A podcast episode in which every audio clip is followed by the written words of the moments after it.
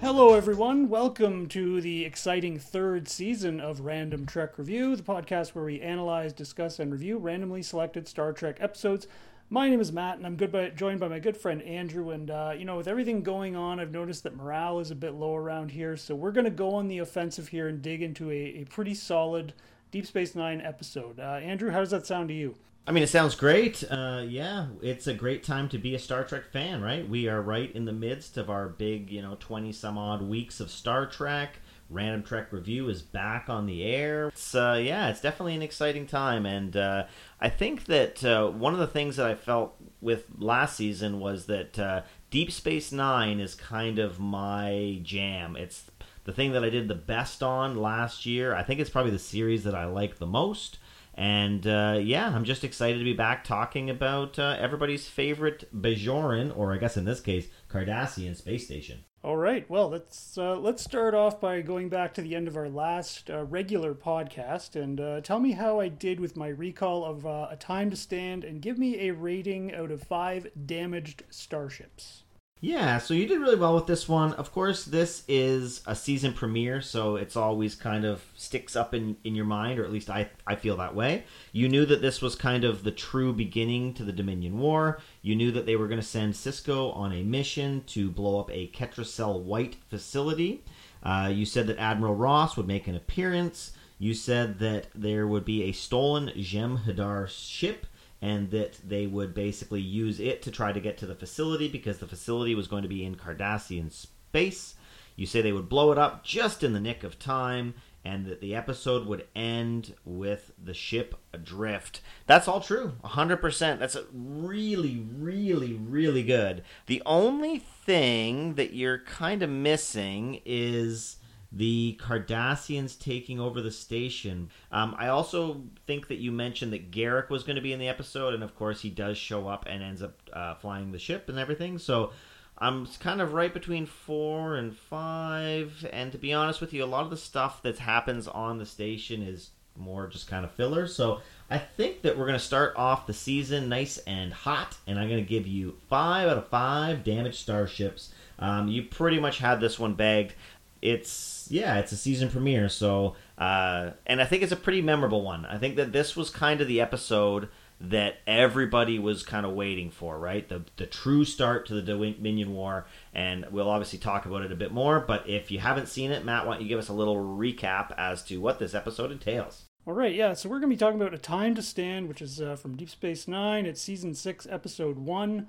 It originally aired on September 29th, 1997. It guest stars Andrew Robinson as Garak, uh, Jeffrey Combs as Weyoun, Marc Alaimo as Dukat, Aron Eisenberg as Nog, J.G. Hertzler as Martok, Casey Biggs as Damar, Barry Jenner as Admiral Ross, and Brock Peters as Joseph Sisko.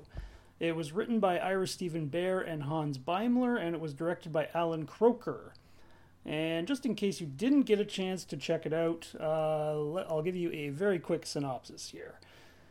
The war with the Dominion is not going well. Morale is low as the Federation and Klingons have suffered several defeats in the three months since hostilities began at the end of last season. Fortunately, Sisko and his crew are cho- chosen to undertake a mission deep in Cardassian space to destroy a Ketracel White storage facility. On the station, the Cardassian and Dominion forces are settling in, much to the chagrin of Kira and Odo, who begin plotting to sabotage them when they get a chance. The Defiant crew set off on their mission in a captured Jem'Hadar attack ship. After a brief battle with the USS Centaur, they arrive at their target. They set the bomb, but the facility's security field stays up too long and the ship is caught in the blast. Dax's fine piloting skills get them out of there still intact, but the warp drive is fried. Now, when I first saw this, uh, I watched this the first time during the original run, as I'm sure you can imagine, because around you know the later seasons of Deep Space Nine, I was right into it. And I mean, Call to Arms was the episode that came before this at the end of season five, and like that was a pretty huge cliffhanger. I mean, the episode ends with this huge armada of ships, like you know, heading heading into battle right after they lost the station, and and going through this was for the whole summer, wondering what's going to happen was was a pretty uh, agonizing thing for me to go uh, through. So it was pretty this was a very anticipated episode for me during the original run when i, when I first saw it. So um, that, i think that's part of the reason why it really sticks out to me. Um, is there anything that, that you remember from the first time you saw it? Yeah so i watched this one kind of during binge culture really which uh, is such a different way to experience tv shows just because you end up i guess like in a position where it's just so readily available to watch the next one. So my recollection of this episode was when I had watched Call to Arms, it was like I couldn't click the button fast enough to see how it resolved. The only downside to that is that this is kind of not really the end of it. And I had this inclination like I really wanted to see up to the point where they get the station back so I literally binged all of these next few episodes. I think it's like maybe five or six episodes where the Cardassians have control of Deep Space Nine. And uh, I don't think I watched it all in one sitting, but I think over the course of two days, I probably watched this like little mini arc basically um, to the point where they get the station back. And I guess interestingly enough, I think the first episode after they get the station back, we looked at last season, which was cordially invited which uh, yeah I, I don't know that i watched that one. I think that i kind of like got to the point where they were back on the station and i was like okay take a little breather and then i'll come back and i'll watch Worf and Jadzia's wedding. But yeah man it's uh, it's it's not easy, easy either way. Um, i think the anticipation is killer but i also have that you know binge your life away and you know hole up in the basement watching star trek on continuum is not easy either but that's kind of the way that tv shows are now yeah, so you had almost the opposite of uh, experience that I did. Yeah, I was like literally stuffing my face trying to get as much of it as possible, and you were starving and trying to wait out until the next episode came. Now, what you talked about with the, the sort of that six episode arc that you kind of watched all at once, that sort of segues nicely into the first little topic here. Now, this was the first move, like conscious move to go to this kind of semi serialization. Now, this is the first episode of a, a, ongoing story that that ends up being, as you said, six episodes long. And this was the first time that they'd really made a conscious decision to do it, and this was the longest one they had done. Now, prior to this, they'd done that three part episode in Deep Space Nine with the Circle, and um, so it was kind of an ambitious thing that they were going to do and it was something that they'd never really done before um, now do you think that this first episode like how do you feel like this is as like a setup for that six episode arc well, yeah, I mean it's way ahead of its time, really. To to kind of do these big arcs weren't really super popular. Um, I mean, this is the period of time in in TV where you know characters would die, and the next episode they pretend like nothing ever happened uh, cough cough Tasha Yar.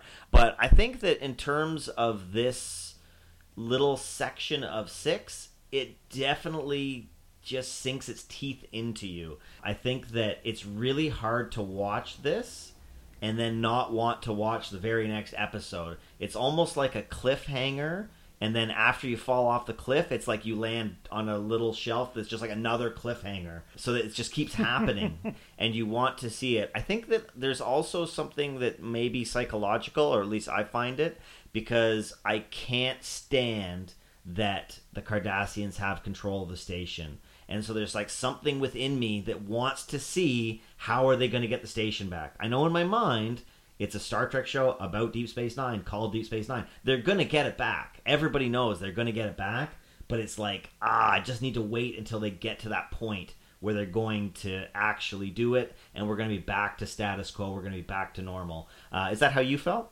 Absolutely, yeah. Like it just it just ate at me that you know Gul Dukat's back in his office and Weyoun's you know cruising around the promenade and yeah, it was definitely uh, not something that you want to see Now, another one interesting part of this arc is that it was originally supposed to encompass the entire Dominion War. So, like by the end of the sixth episode, it was going to be completely over. Um, now, hindsight being what it is, I mean, do you think that the way that they did it and drew it out to really two full seasons?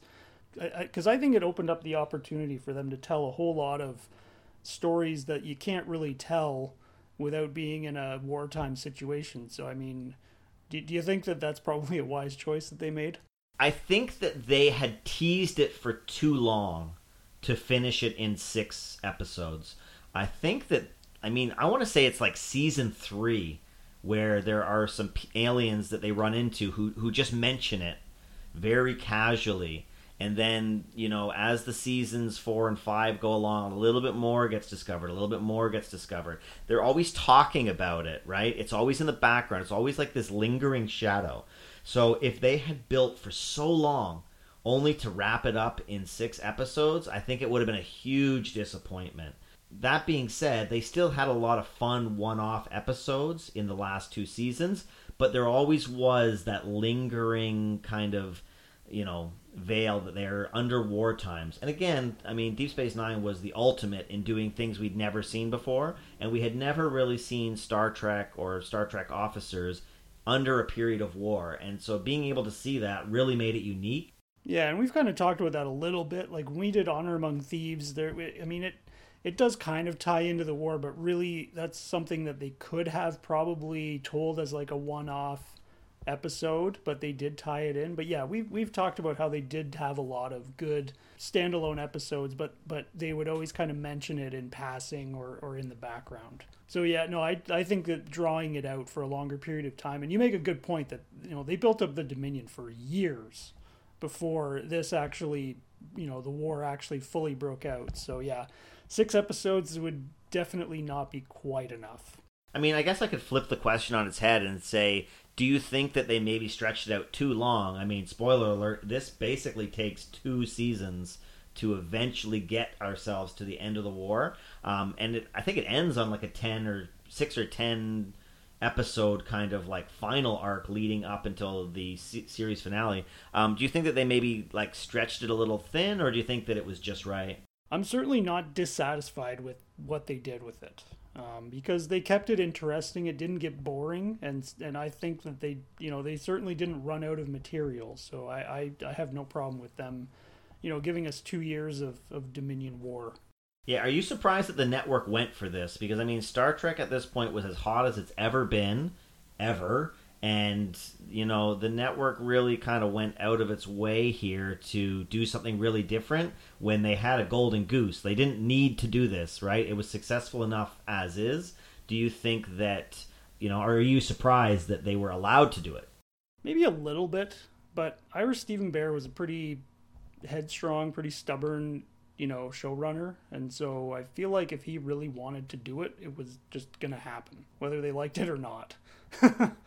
so I, I, I, I, I guess I would be a little bit surprised, especially during that time. But knowing what we know now, you know, now that I've grown up, I don't know if it's really that surprising that it actually happened. Right now, this is this is actually one of the few episodes that has a dedication at the start of the episode. Brandon Tartikoff, did you read up at all in terms of who that was or how that kind of uh, like came about? Well, I was actually going to ask you if you knew who he was. I did not. You know, I I, I just kind of saw it and I never bothered to check on it or anything like that. So I I recognized the name, and I think I actually recognize it from Seinfeld because I think so who he was a, a network executive at NBC throughout the 80s and I think into the early 90s.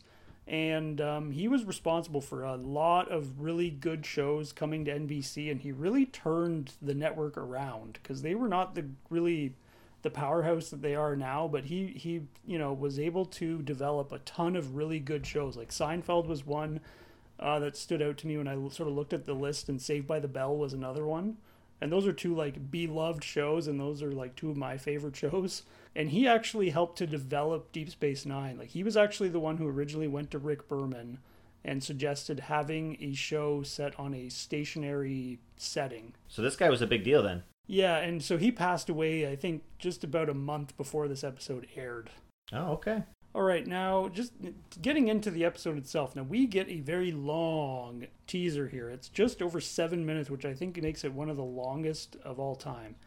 Uh, quick, one quick point that I just wanted to quickly throw out there is that we open with that big sort of flotilla or fleet of, of ships, and this was one of the last uh, scenes that they used of, of ships using the physical models, and um, because they wanted tons of ships the uh, like the model building department or whatever they bought a whole bunch of like Star Trek model kits and did what's known as kit bashing, which is when you take like pieces from one and, and mash it with pieces from another.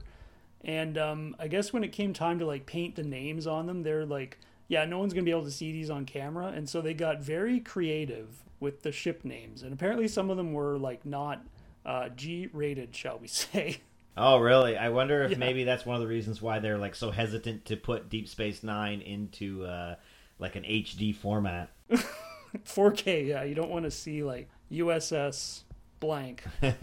I thought that was kind of a fun little little piece there. I that I mean I'm I kind of shed a tear over the last of the you know the physical models. I think it looks great, and I never would have guessed that uh, they were just like your run of the mill models that you'd buy at a at a store or hobby shop. So it's too bad, but you know I think that it was kind of just the way that it was going and you know it wasn't long until we were into enterprise and it was all digital and i mean that didn't look really great now with all the new shows it's kind of like it's come to a point where they were hoping to get to eventually which is that you know the ships look great and you don't need to spend the man hours or the materials to build it True, yeah, it's a little bit easier when you can just sort of program a computer. or if it's like picard you can just cut and paste the ships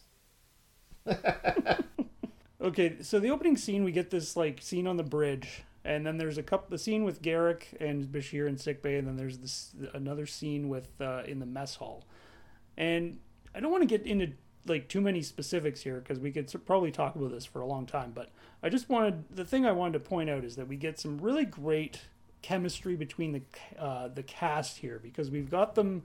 They're all disheveled. They've been you know, running for like whatever I think they said like 78 hours or something. So 3 days straight, they're all like they're they're tired, they're they're they're all disheveled, they're on edge. And I just thought that the like the the the, the dialogue here and the con and the the bantering was just so so good and just another example. I mean, we've talked about it before just how great that those kinds of moments are with the Deep Space 9 cast. Yeah, I think I would go a step further and kind of say that all the production people, the hair people, the makeup people, the costume people tell a lot of the story through stuff that's as simple as like Jadzia's hair is all must, and Bashir has got his sleeves rolled up, and uh, these are like the gray uh, first contact costumes, and he's got his like zipped right down, like bare chest and stuff like that, which you never really see with those gray Starfleet uniforms. So just the fact that he's got the sleeves rolled up and everything, it just makes you feel like, man, these guys have been on the grind for a long time. And then you tie in kind of those. Uh, I don't want to say that they're catty, but kind of these back and forth between Sisko and Nog and O'Brien and stuff, and it gives the sense that like the Starfleet regulations have kind of fallen to the fact that these guys have been at it for so long, um, and it's kind of everybody working together on the production side to make you really feel like yeah these guys are you know they're really worn out they're really disheveled they're really battered they've been like in this war for longer than when we last saw them uh, at the end of call to arms so yeah really great job by everybody and again it's deep space nine doing its deep space nine thing Yeah, I'm good. I'm glad you mentioned that actually, because I mean, I did notice, you know, especially Bashir with like the sleeves rolled up. Um, but yeah, you're you're spot on that. Yeah, everything looked really good. I, I don't, I didn't really notice, but did they, did they look tired? Like I don't know if their eyes were like beady or anything like that, but it wouldn't surprise me if somehow they were able to do that, because I mean, they did everything else. yeah let's just say that they didn't look like they were standing on the bridge of the enterprise with the bright white lights and the crisp ironed uh, uniforms like this is a crew that's been th- it's not like year of hell level grunge but like it's definitely they've been definitely put through the rigor Yeah, absolutely. When the when Martok's ship sort of rendezvous or whatever, and him and Worf come on board, there's a, a cool little part that kind of go- calls back to um, uh, You're Cordially Invited, which we reviewed in, uh, I believe, episode four or, or 44th podcast. And there's this scene where Worf is like fussing over wedding details. I thought that was pretty funny because we, we talked about how he was almost like the the typical woman in our sort of current culture who is always, you know, getting worked up about all these wedding details and we, we, we see it here and I thought that was kind of a nice little touch. Yeah, nice little piece of continuity there, and uh, one that I'd forgotten about. So yeah, I definitely noted that when when when I saw it. But I, I like that they kept the characters true to form throughout the Deep Space Nine run. And I also read that they sort of added that scene just to like give people like they had already they had planned that the wedding would be the set the episode after this arc was finished, and I think they put that in there to kind of give people an, a sense of like, okay, yeah, when once everything's all over, there's going to be something else big that's going to happen. So um, that's that's why they threw that in there. Yeah, I mean, I think the other thing too is is that nobody really wants to watch like a dystopian Star Trek. I think that. Uh, we've heard that loud and clear from everybody that gripes on the internet. So it's almost like they were throwing that in there, like, yeah, this war stuff is going to be really bad, but then we're going to have a big wedding celebration episode and it's like it takes a lot of the stress and a lot of the anguish and a lot of the darkness out of it. And i mean when we watch that episode it's hard to kind of connect the two dots and think like man this is like right after that really bad time. It's like played for fun and there's like the bachelor party and it's like i don't know it's it's the comic relief amongst like a really tense section of the show yeah and speaking of tense moments so the teaser ends um you know with they get this news that there's this big fleet that was you know in a big battle and only like whatever i think it was what 14 ships came back out of like a 100 or something? They're all very disappointed to hear that and they all leave the room and Sisko's just sort of standing there and he's you, you can't really tell whether he's like fuming or not and then all of a sudden he just like smashes the table with his fist and it like shatters but that's the only reaction you get. Like he doesn't he doesn't say anything or, or that's just all he does. And i really thought that that was a pretty it was intense but i thought it was also pretty restrained. Yeah i mean i think that again like uh, these these deep space nine podcasts kind of end up turning into like a little bit of a gush fest sometimes with you and me but one of the things that they do with this whole seventh fleet is that there's all these little smatterings. O'Brien at one point mentions, like, well, if anybody can stop the Dominion, it's the Seventh Fleet. And then Nog's like, we should have heard from the Seventh Fleet by now. And Jadzia mentions the Seventh Fleet. Like, they're always talking about it. And they talk about it with such high regard. Like, it's going to be the savior. It's going to be the thing that's going to be like the hard line. It's going to hold the Jem'Hadar at bay.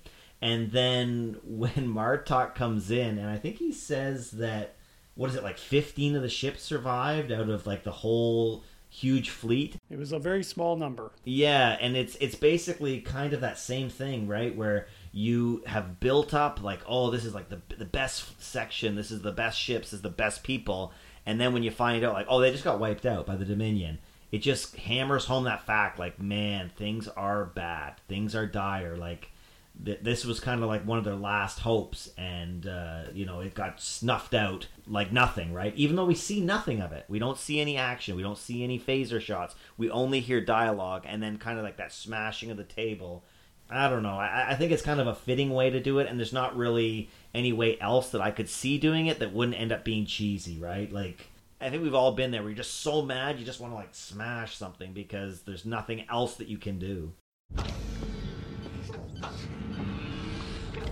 All right, we come back from the commercial and we get this, uh, you know, series of scenes where we kind of get a look at the station on a look at the situation on Deep Space Nine with the the Cardassians and the Dominion uh, on uh, sort of taking over, and uh, we get a very rare log entry from one of the antagonists, and uh, it was Dukat's permanent documentation file. And uh, the only other time that that's ever really happened, and this is kind of debatable, is when uh, we got a log entry from Maximilian Forrest in the uh, the uh, the Enterprise Mirror Universe episode. And I mean, it, I mean, I guess it's kind of a matter of perspective of whether he's an antagonist or not, because you never really know in the Mirror Universe. And so, um, yeah, so that was kind of a rare little little piece right off the bat. I think they kind of had to do it, to be honest, because this is obviously a jump in time from when we last saw the station get taken over. So I think that they waste, not wasted, they used up a lot of time doing the recap to the episode, and then they did the the whole bit with uh, all the people on the Defiance. So it's kind of like the writers were probably feeling like, how can we catch up everybody really quickly with regards to what's been happening on the station? because it's been a few months and now they've basically taken it over and they have their own set of things that they're doing. So I think it's a really interesting way to do it. And you could also say that it's kind of like a wink to all the fans because the captain's log is such a, a well known Star Trek trope. So to do like the Cardassian permanent documentation record is just kind of fun to think that every species is taking such detailed logs all the time. Well, and if there's one species that would that you would expect that from, it is certainly the Cardassians. No, no, no doubt. Now there's the the scene with Damar Weyoun and Dukat, and um, we get some of the you know typical bickering between them, which um, is always great because you know you have Mister po- Polite and Weyoun, who's you know politely telling them to you know screw off, and you know that's a complete contrast to Damar, who's very, uh, you know, not nearly as diplomatic. And uh, I mean, these scenes are always so much fun to watch because the acting's great, the characters are great. Oh yeah, we've talked about lots of times how Deep Space Nine has the deepest and the best collection of secondary non-main cast characters. And I mean, these last two seasons, I mean, you already rhymed off everybody who's in this one, but man, like they are just chewing the scenes together. The relationships are, are great. The interactions are great. And I think that the thing that I took away from all this bickering and, and Weyoun in general is that now that I've seen it and now that I know where it ends, I realize that like Weyoun knows he holds all the cards. Like you know when somebody's like the best at something, like everybody has the, that that guy in high school who's like the best at all the sports. He's always got the best looking girl. He's got the coolest car. It's like, you know, they never really need to get too worked up about anything because they already know that they've got it all in the bag. And when I was watching it back through here, it's like, man, Weyoun is just like not toying with them, but like he just kind of has that cockamamie smile and he's just like kind of poking them and prodding them and he just doesn't care because he knows that really at the end of the day he's just using them and you know, he's making them seem like they're in charge, but really, the Dominion is the you know is the the steam engine. It is the driving force, and the Cardassians and the audience they just don't know it yet. Yeah, it's true, and yeah, Weyoun he definitely has got that very smug uh, aspect to his character. Now, there's another really great scene that I really thought was pretty pretty good and pretty funny, where uh, Quark is like in his bar and there's all these Jem'Hadar sort of just lounging around. They're not doing anything, and he goes to each of them and he's like trying to, you know, sell them on the casino and the holosuites and like, oh, maybe one of my ladies here, friends here, can uh, show you how to play Dabo. And they just sort of like look at him. They don't say anything. I thought that was a great. It was a typical Quark moment, and I, I thought it was a really, really nice sort of light scene to have in this you know, fairly serious situation.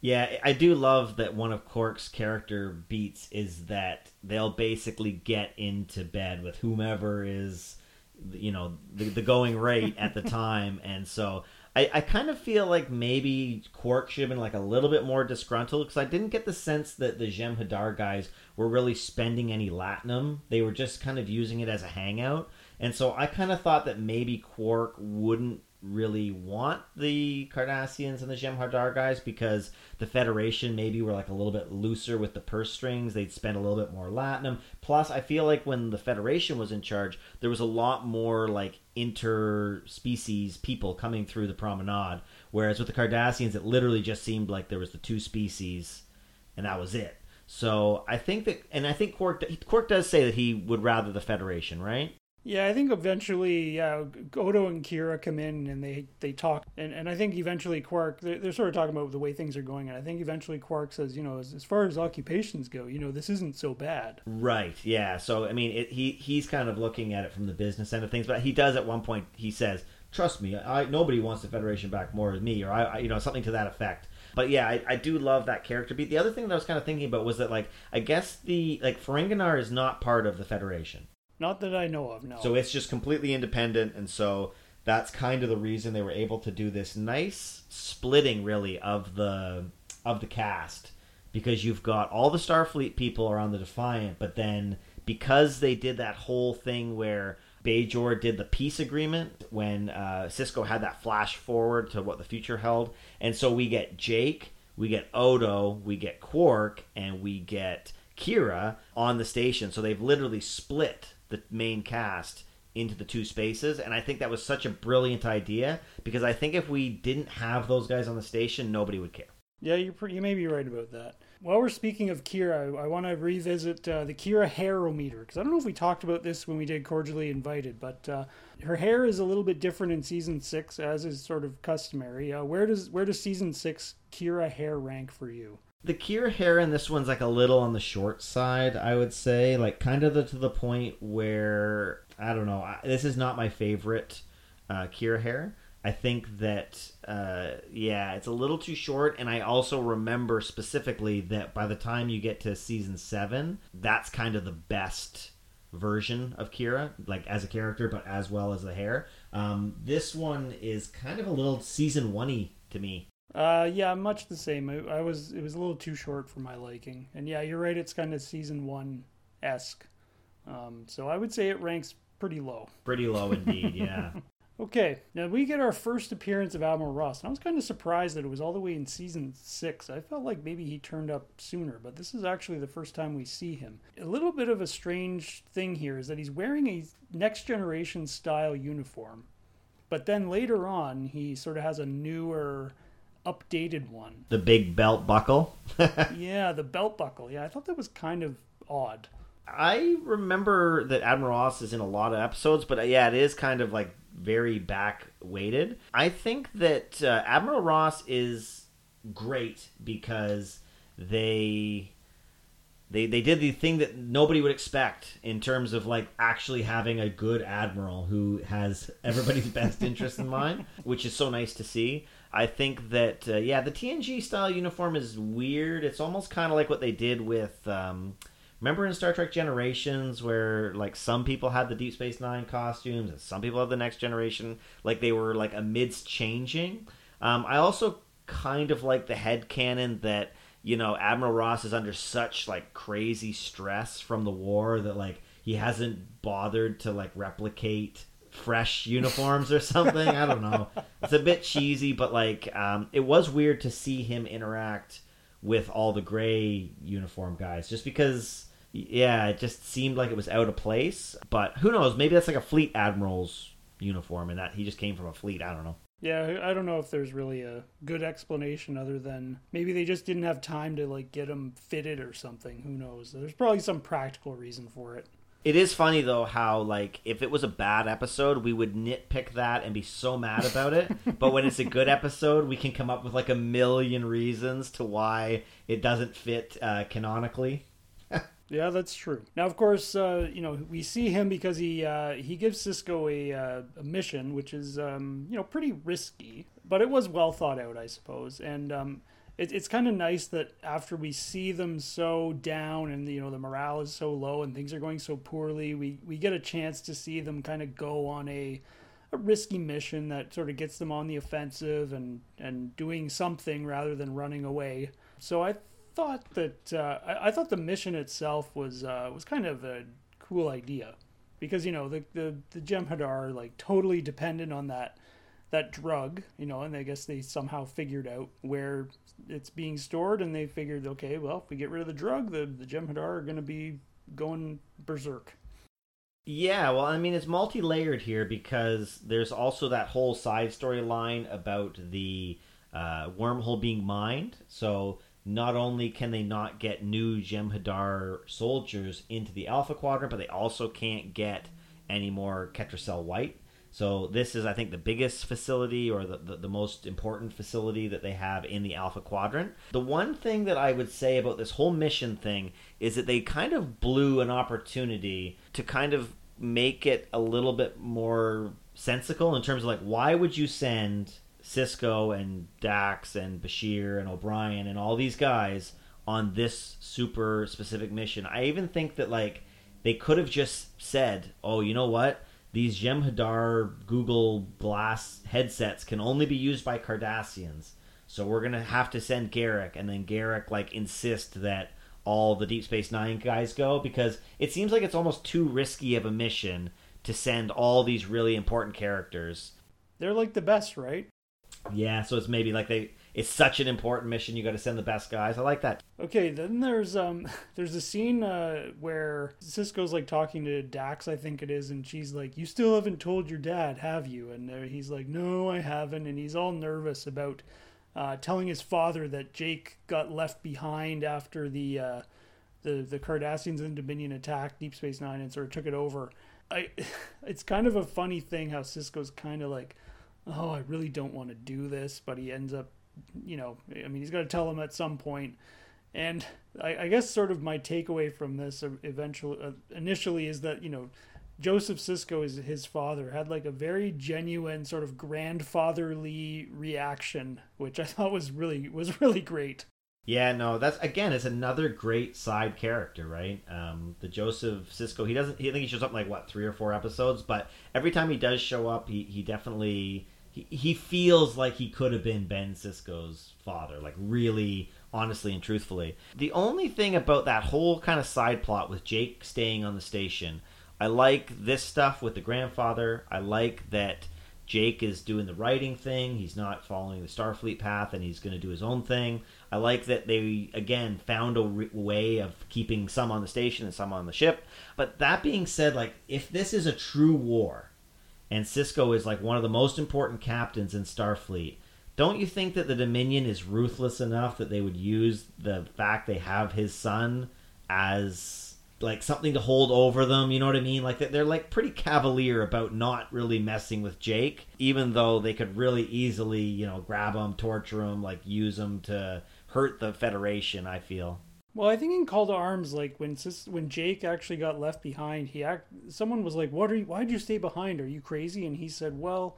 I'm the son of the emissary, and the Dominion knows that. So if they mess with me, like they're gonna disillusion all the Bajorans, like you know their new allies. And so I think that's maybe why they sort of get left him alone. Because you're right. I mean, if he was just like some Starfleet captain's son, I'm sure they would have completely taken advantage of that. But I think it's because they knew that Sisko was sort of a revered religious icon to the Bajoran people that that they kind of left Jake alone. Uh, yeah, man. Every time I throw up a question, you just seem to be slam dunking these back on me. That's a very excellent uh, response to that, and not something that I thought about. Um, I actually love that too because it's it's pretty thin. You know what I mean? Like they're not messing with him, but like he's definitely risking a lot, right? Just because like the whole thing feels a lot more precarious now that I think about all of these things kind of hanging in the balance. So, yeah, really excellent point actually that they're not going to mess with the emissary because then Bajor is going to go out. And then if Bajor goes out, it's going to kind of th- make everybody kind of feel like the Dominion is untrustworthy. And then all those independent places like Ferenginar and all the ones that aren't part of the Federation are going to join up the fight on their end. Yeah, wow. You know what? That's an excellent explanation, Matt.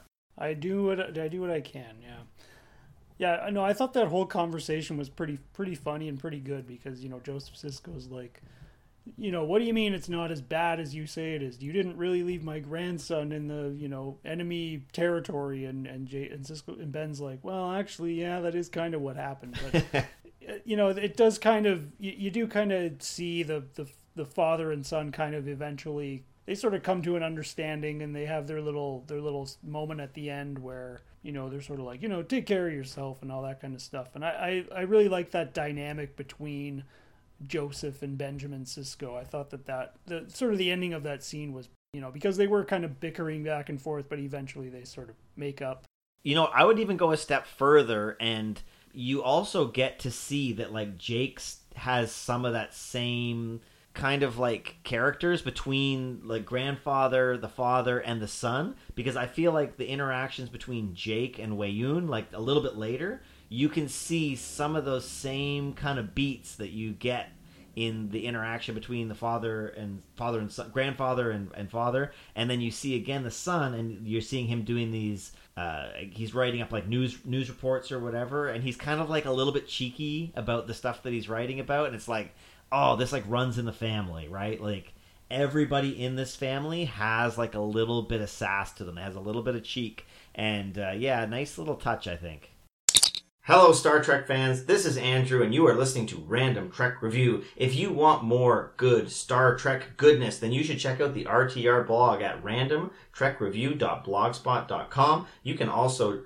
subscribe to the podcast on iTunes by searching for Random Trek Review. We're also on social media, uh, Twitter at Rando Trek Review or Instagram at Random Trek Review. And if you have any questions, comments, or concerns, you could always just email us at randomtrekreview at gmail.com. Now, let's get back to talking some Trek.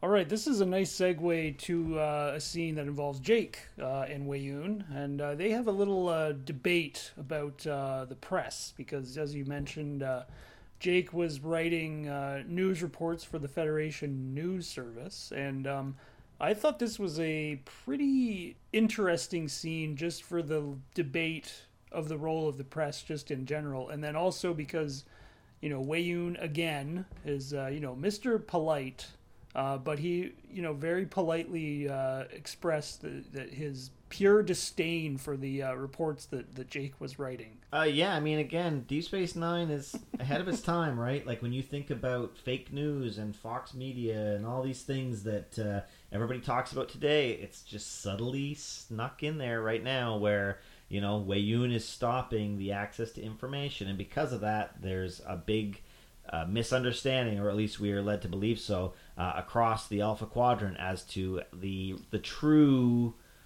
nature of the Dominion. It's something that's not delved into deeply, but I don't think it's very hard for us to kind of use a bit of common sense to think about the fact that, you know, space is so big and the Dominion is really kind of coming out of one little small area and, you know, there's this war going on and we get the sense here that, you know, there's a lot of misinformation or a lot of no information that it, that is being heard, right? Like we don't get a lot, but we get enough that I think that we can piece it together. Is that how you took it? Yeah, it was pretty. It was an interesting scene because you know they Weyoun was.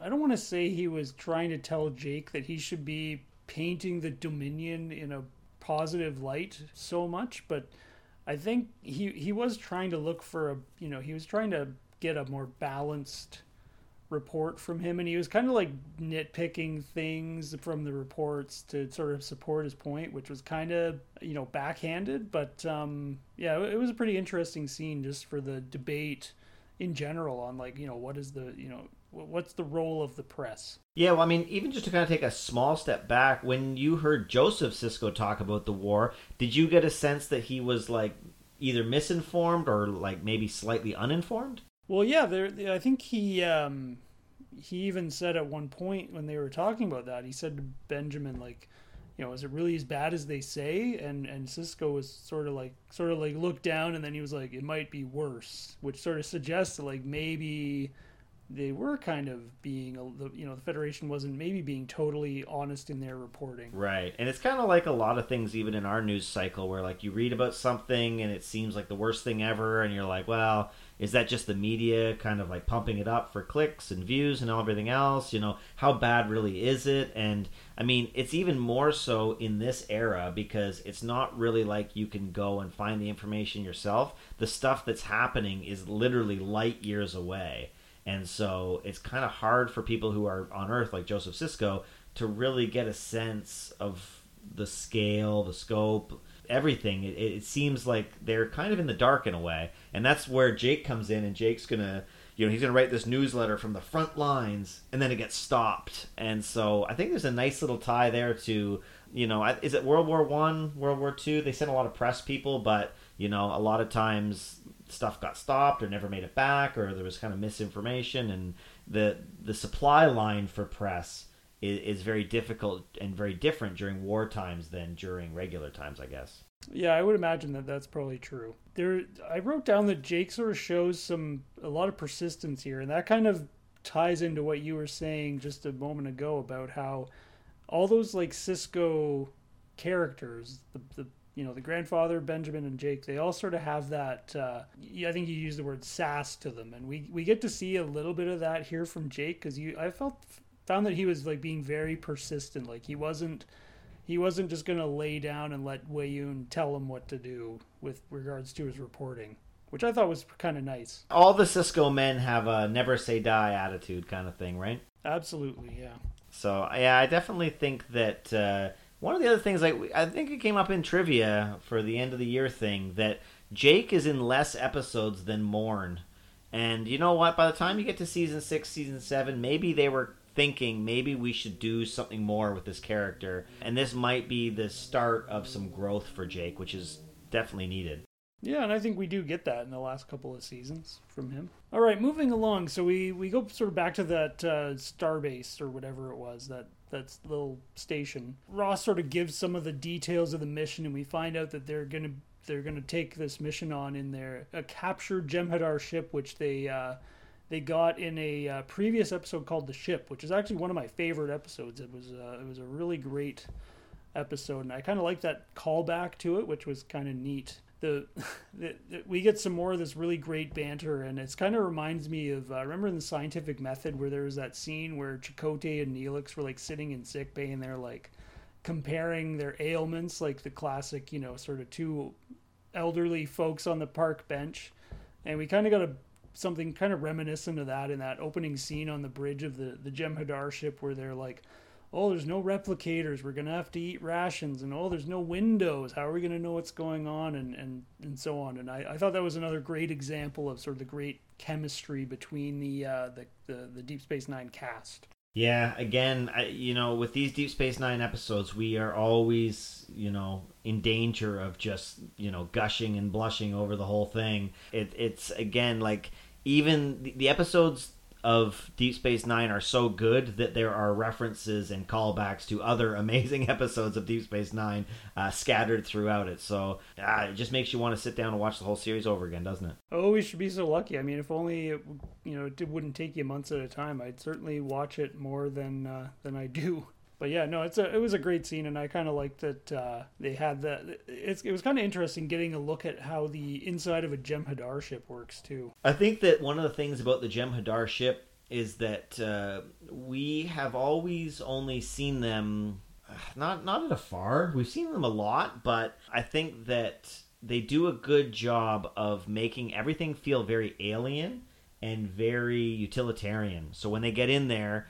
and there's no rations, there's no anything. It, it definitely makes you also get the sense that the Dominion are just using these guys like literal bugs. Like the ships look like bugs, and they're just meant to be squashed by other people, and you know it's no loss to them because they've got millions of them. And I think that there's some like subtle or some some some subtext there that we're supposed to pick up on, right? We're supposed to kind of be like, oh yeah, these Dominion guys are heartless they will literally sacrifice these guys. They don't feed them. They got them addicted to drugs. Like they are the worst on every measurable level. Yeah, there is a bit of that uh, when you're when they're sort of going running down, you know, all the things that are wrong with the ship. Uh, definitely.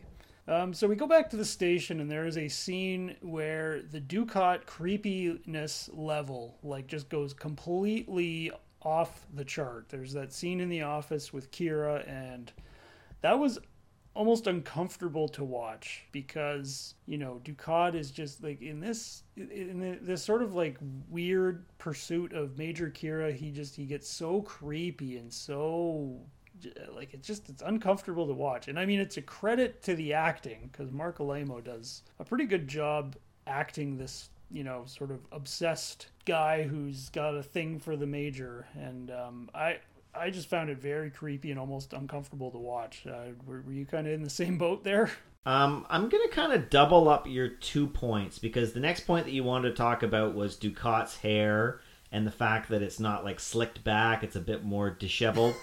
I think that it's all connected. And I mean, you're going to have to kind of bear with me here for a second, but I think that this is kind of the beginnings of us witnessing the unraveling and eventual not demise but the downfall of Gul Dukat. I think that there was kind of a purposeful or an intentional push to kind of show that Dukat is coming unglued. Remember, he kind of made this last desperate plea to join the Dominion, and it was going to be his rise to power. And I think that we're kind of seeing that it's not going the way that he thought it was going to go, and he's coming unglued. And so he's kind of grasping at all these things. He's always had this weird Kira relationship. We later find out again, spoiler alert if you haven't watched it yet, stop listening for a second, but um, we we later find out that like he has a relationship with the mom. Remember he was like Kira's mom, he had like an obsession with. He then eventually hooks up with like uh, Kai Winn and like he's just so desperate to kind of grab onto these like strong women or these powerful women and I think that it's all kind of connected. He he's coming unglued, and because he's coming unglued, it's like creating this ultra creepy, super aggressive. Like I don't want to say monster, but like it's just creating this character that is just so desperate. That's what I kind of felt like. It didn't seem as creepy as it seemed like just desperate, over the top, and like cringe level maximum. What are your thoughts on that theory? it does kind of make sense that this is sort of the beginning of the fall of Gul Dukat, and maybe that's why he's become so. Because the his thing with Kira was always kind of like subtle, and it wasn't really overt. But this is like right in your face. There's no question of like what his intentions are. And I think maybe you're right because uh, further spoiler alert, but by the end of this six episode arc, I mean he's captured, he's broken, his daughter has been was like murdered right in front of him, and yeah, I think you're probably right that maybe that this was kind of a purposeful uh, scene that they wanted to make it seem like he's really kind of. I think there's also maybe a bit of you know delusions of grandeur as well like he's starting to think that he's he's you know his head's getting too big for his his own good. So yeah, I, I think you're I think that's a reasonable uh, explanation for this whole weird scene. yeah, and and like you mentioned, the acting is just top tier for everybody here. Yeah, exactly. Nana Visitor is also very good as well. All right, we go back to the uh, the crew, the the Starfleet crew, and they're on their their Jem'Hadar attack ship, and they have a uh, a brief battle with the USS Centaur. Now, um, we don't really see the Centaur that much. Now, there's a reason I'm going to ask you this, um, but do you kind of like the look of it? I mean, we didn't get to see it much, but what, you, what did you look at that ship and be like, oh, that's a really cool looking ship, or were you just sort of like, eh? No, it's it, it kind of had the like Rathacon level vibe ship, like with the the the saucer with kind of the smaller nacelles like to the side. Like it, I got the sense that it was wasn't a big ship. I think that, that that whole bit, the whole scene with the centaur is, is is a good one, and it's such a cheesy TV trope where you just get over and you're under disguise, and then like your guys come, but you can't tell them. Like I love all that stuff. Um, but no, it wasn't a ship that really stood out. Well, the reason I ask is because, as you know, I'm sort of into the model building hobby. And over the years, there's so many, I've seen so many like blogs and, and internet pages of model builders, like Star Trek model builders, who have tried to recreate this ship. It's like this weird holy grail of like Star Trek model building that if you can put together an accurate model of the USS Centaur, and I have no idea why that is. It seems like a very nondescript ship. And it's it's like a two second blink and you miss it kind of thing, but you know what? That's that's what holy grails are. Really, is they are ships that uh, or you know things that are very you know unique, very small, and very hard to find. So maybe that's the reason. Yeah, it could be. Now, the one thing that kind of stood out to me here is that I mean, Starfleet must have hundreds and hundreds of ships, which means there are hundreds and hundreds of captains, and Sisko just happens to know Charlie Reynolds, the captain of the. USS Centaur, he just happens to know him. He's like, uh, you know, they're buddies, and Sisko knows all of his tendencies and what he likes to do and how he responds to, you know, in, when he's in a battle. And I, you know, I, I, I don't know if I like it when they do that.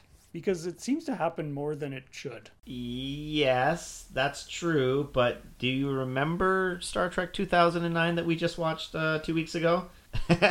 when you get contrivances like old Spock living in a cave and Montgomery Scott working in a in a the ice the same ice planet and everything, these ones don't seem so bad. I, I will tell I will agree 100. percent It's very con- convenient. It is very you know happenstance that it happens to be a guy that he knows. And you know what? For the most part, they probably could have avoided it. They could have easily just said, "Well, you know what? It's Starfleet protocol to do blank." Because Sisko would know the protocols, right? And base it off of that. But I think that they are, I don't know, they're trying to do something where it makes Sisko seem like he's got lots of friends and he knows everybody. But um, they did the same thing with Ransom, didn't they? Like when Ransom showed up, like Janeway knew him from like college days. And I mean, they they've done this a lot. And I, again, man, when it's such a good episode, I care a lot less. Yeah, well, I, I, mean, I think it also kind of gives a because Sisko has a familiarity. It kind of adds a little bit more of uh, more tension to the situation because it's like, oh, this is like my my.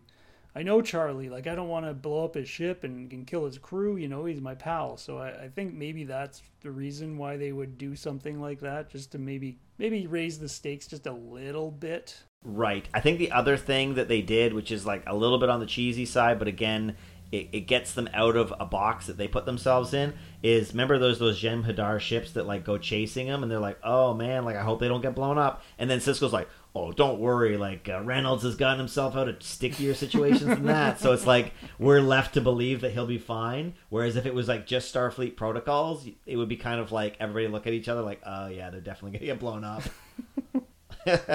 So that part of it is probably the reason why they did that angle instead of the angle that I suggested. Okay, just um, th- we're sort of getting towards the end, but there's one little scene that that I I really took a note of, and I think we kind of we, you already kind of talked about the Jem'Hadar and how they're cannon fodder, and and you use the term bugs because their ships kind of look like bugs, and we get a scene where a couple of them come into the room and Weyoun's got like the case of Ketracel White and they go through that whole little ritual I found this scene to be a little bit unsettling, but I feel like it's kind of a good thing that we get.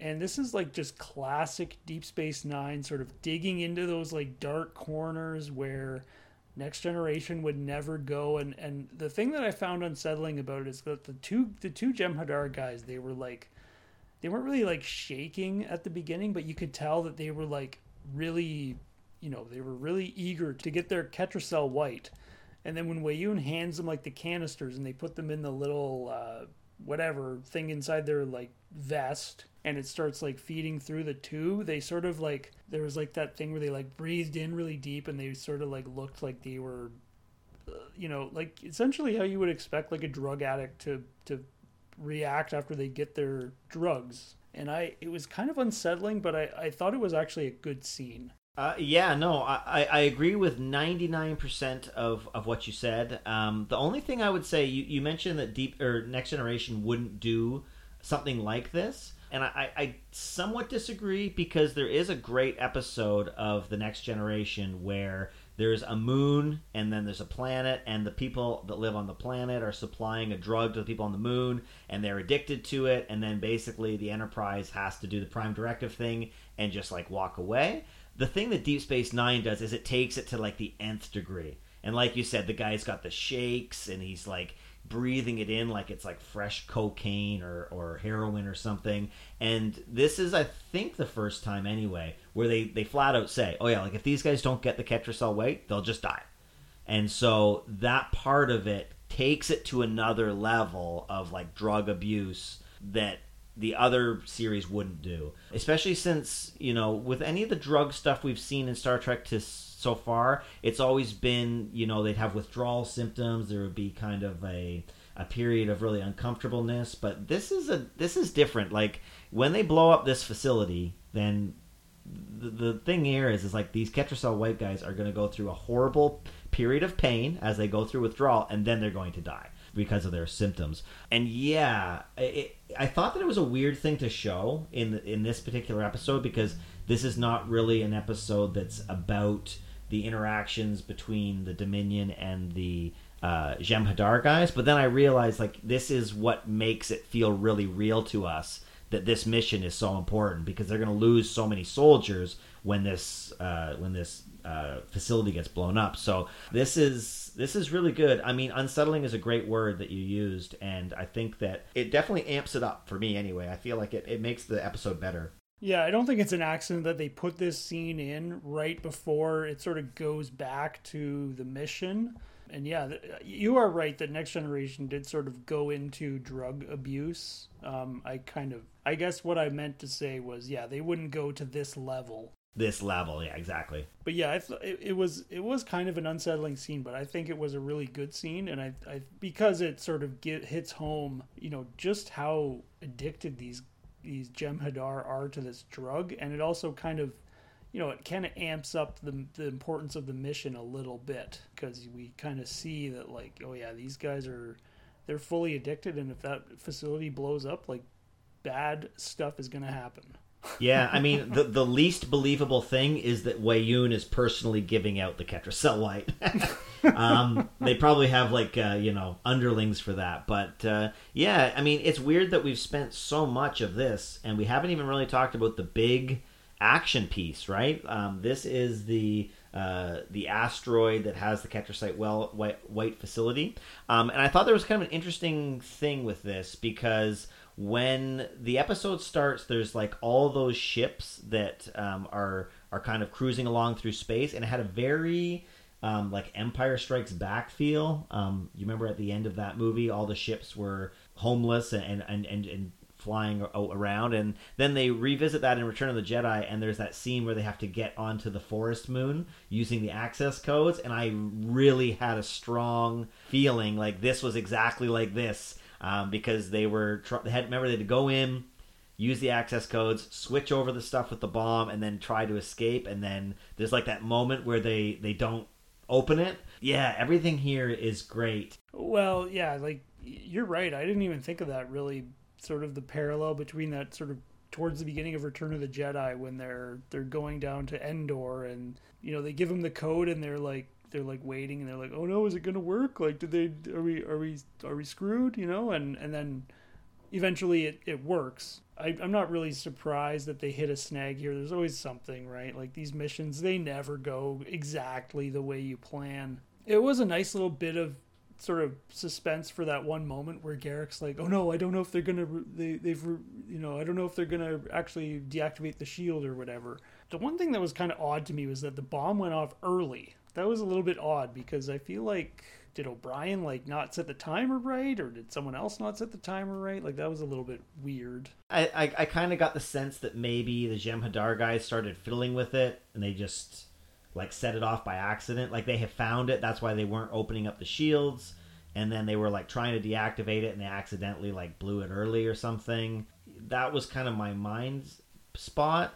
Yeah, there's this whole weird thing because this is like after Julian Bashir is outed as being like a you know a genius through nefarious ways. And so he keeps like calculating all these numbers and you know they're, they're checking him with the computer and stuff like that. But yeah so the bomb goes early even though they had it calculated all perfectly and it gives the ship a, a beating but it's still in one piece but there is no warp. And again they go back to bashir and Bashir says, "What is it like 16 months?" Which I feel like is actually probably not accurate. I think it was like 17 years. Okay, years I would say is probably more likely, but at Impulse Drive, I even think that it would be longer than that. But whatever, doesn't matter. It's, it's a it's a great scene that you know this is basically a life raft, right? That is really far from shore, and yeah, that's where it ends. Again, it's the, it's the second cliffhanger of in a row, basically. Yeah, it's exactly what you said. You fall off one cliff, you land on a ledge, and then there's another cliff. And yeah, I I really liked that there was not a lot of reaction after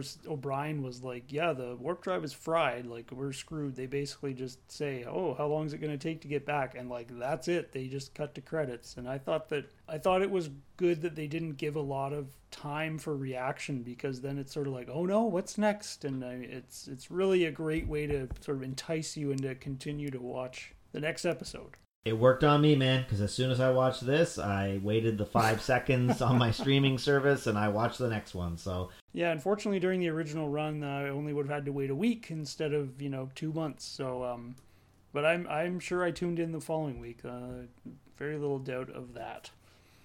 And that pretty much wraps up the uh, the episode. So, um, you know, we like to go through back and sort of point out a favorite scene or a favorite line. So, uh, you got a you got one or or both for us? It's a weird one though, um, especially since there's so much good stuff here. It it, it seems almost uh, like this is too small of, of a of a quote, uh, too small of a scene to use. But I actually thought that it was a really great and astute look at the war from an outsider's perspective, and that was basically when Joe Sisko was talking to Ben Sisko, and he brings up the great point that like. Uh, ben is always talking about you know the final frontier. It's endless space that goes on in endless directions in every every direction.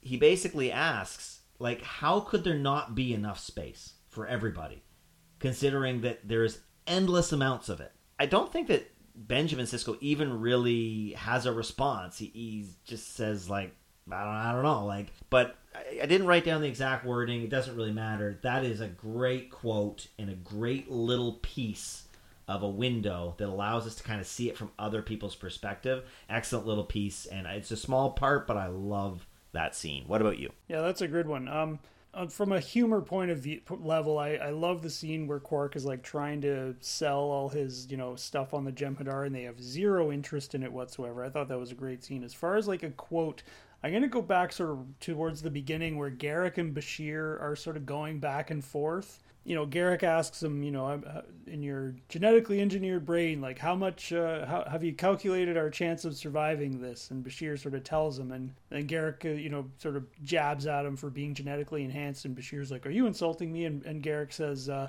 "A 37 point." A 32.7 chance of survival is insulting. And I thought that was a pretty clever, uh, funny line from um, Mr. Garak, who I'm, I'm sure our listeners know by now is uh, my favorite favorite character. So um, yeah, I got to go with the Garak line as as you know. Yeah, that that is a great scene, especially since uh, you know Bashir's talked about his boyish charm, and then Garak kind of splits, hits back that he's not so boyish anymore. Another good one as well. Yeah, I've used the boyish smile line uh, in my everyday life before.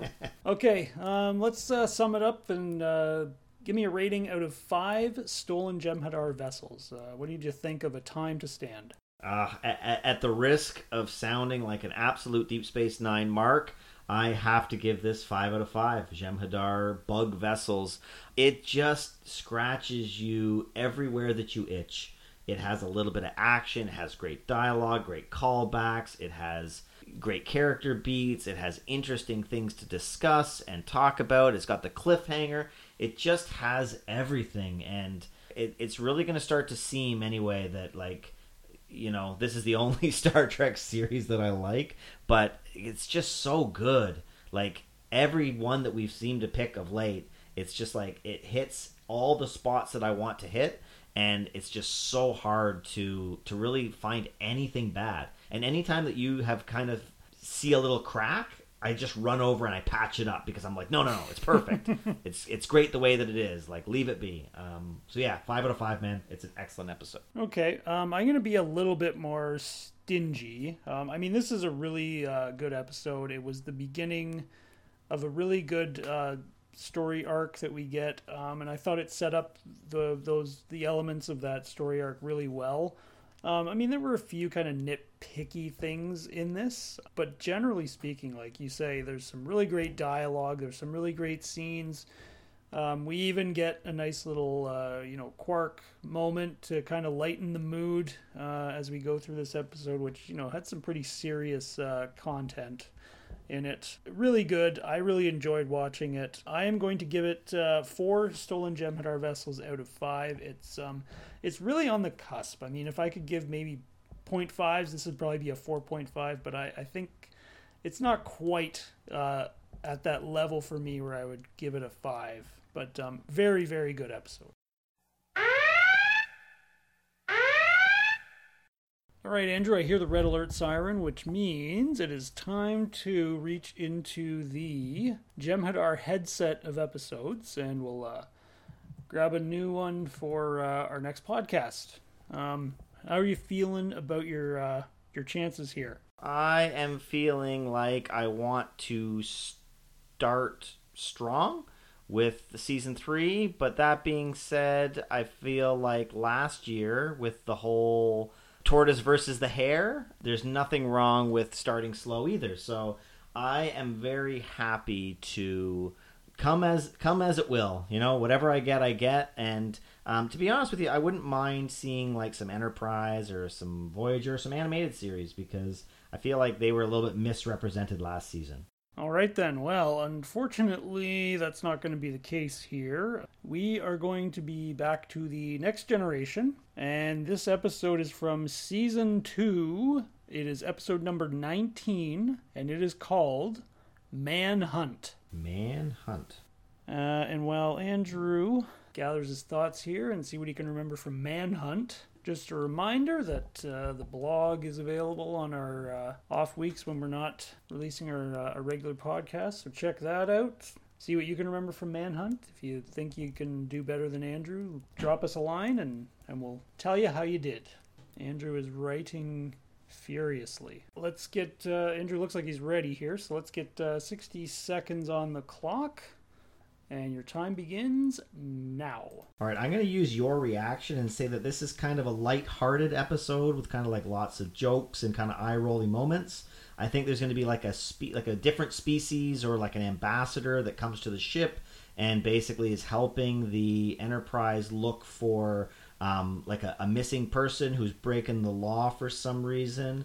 I think that um, there's going to be uh, it's going to be like a cheesy law or like something that's not really that serious. It's going to be something that um, you know, like the audience isn't going to really feel like this is a real reason to look for it. Um, I think that there's going to maybe be, I don't know, there, there, there's going to be some element to it that is going to really make the whole thing kind of unraveled, un- like not super serious. Maybe like I don't know, like like Lwaxana or somebody's gonna friggin' show up and it's gonna be like not taken for real.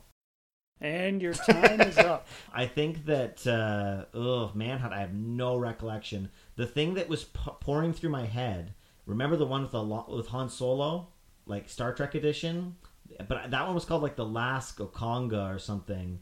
And so I had to change my mind, and I, I literally was basing more of it on your you're like, oh, we'll have some fun with that. So I'm like, ah, it's got to be like a jokey episode where they're searching for somebody.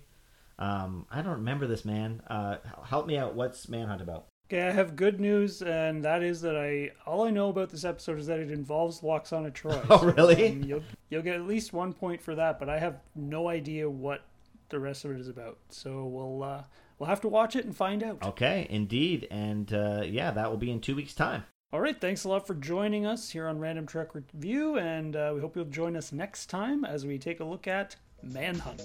Bye, everybody.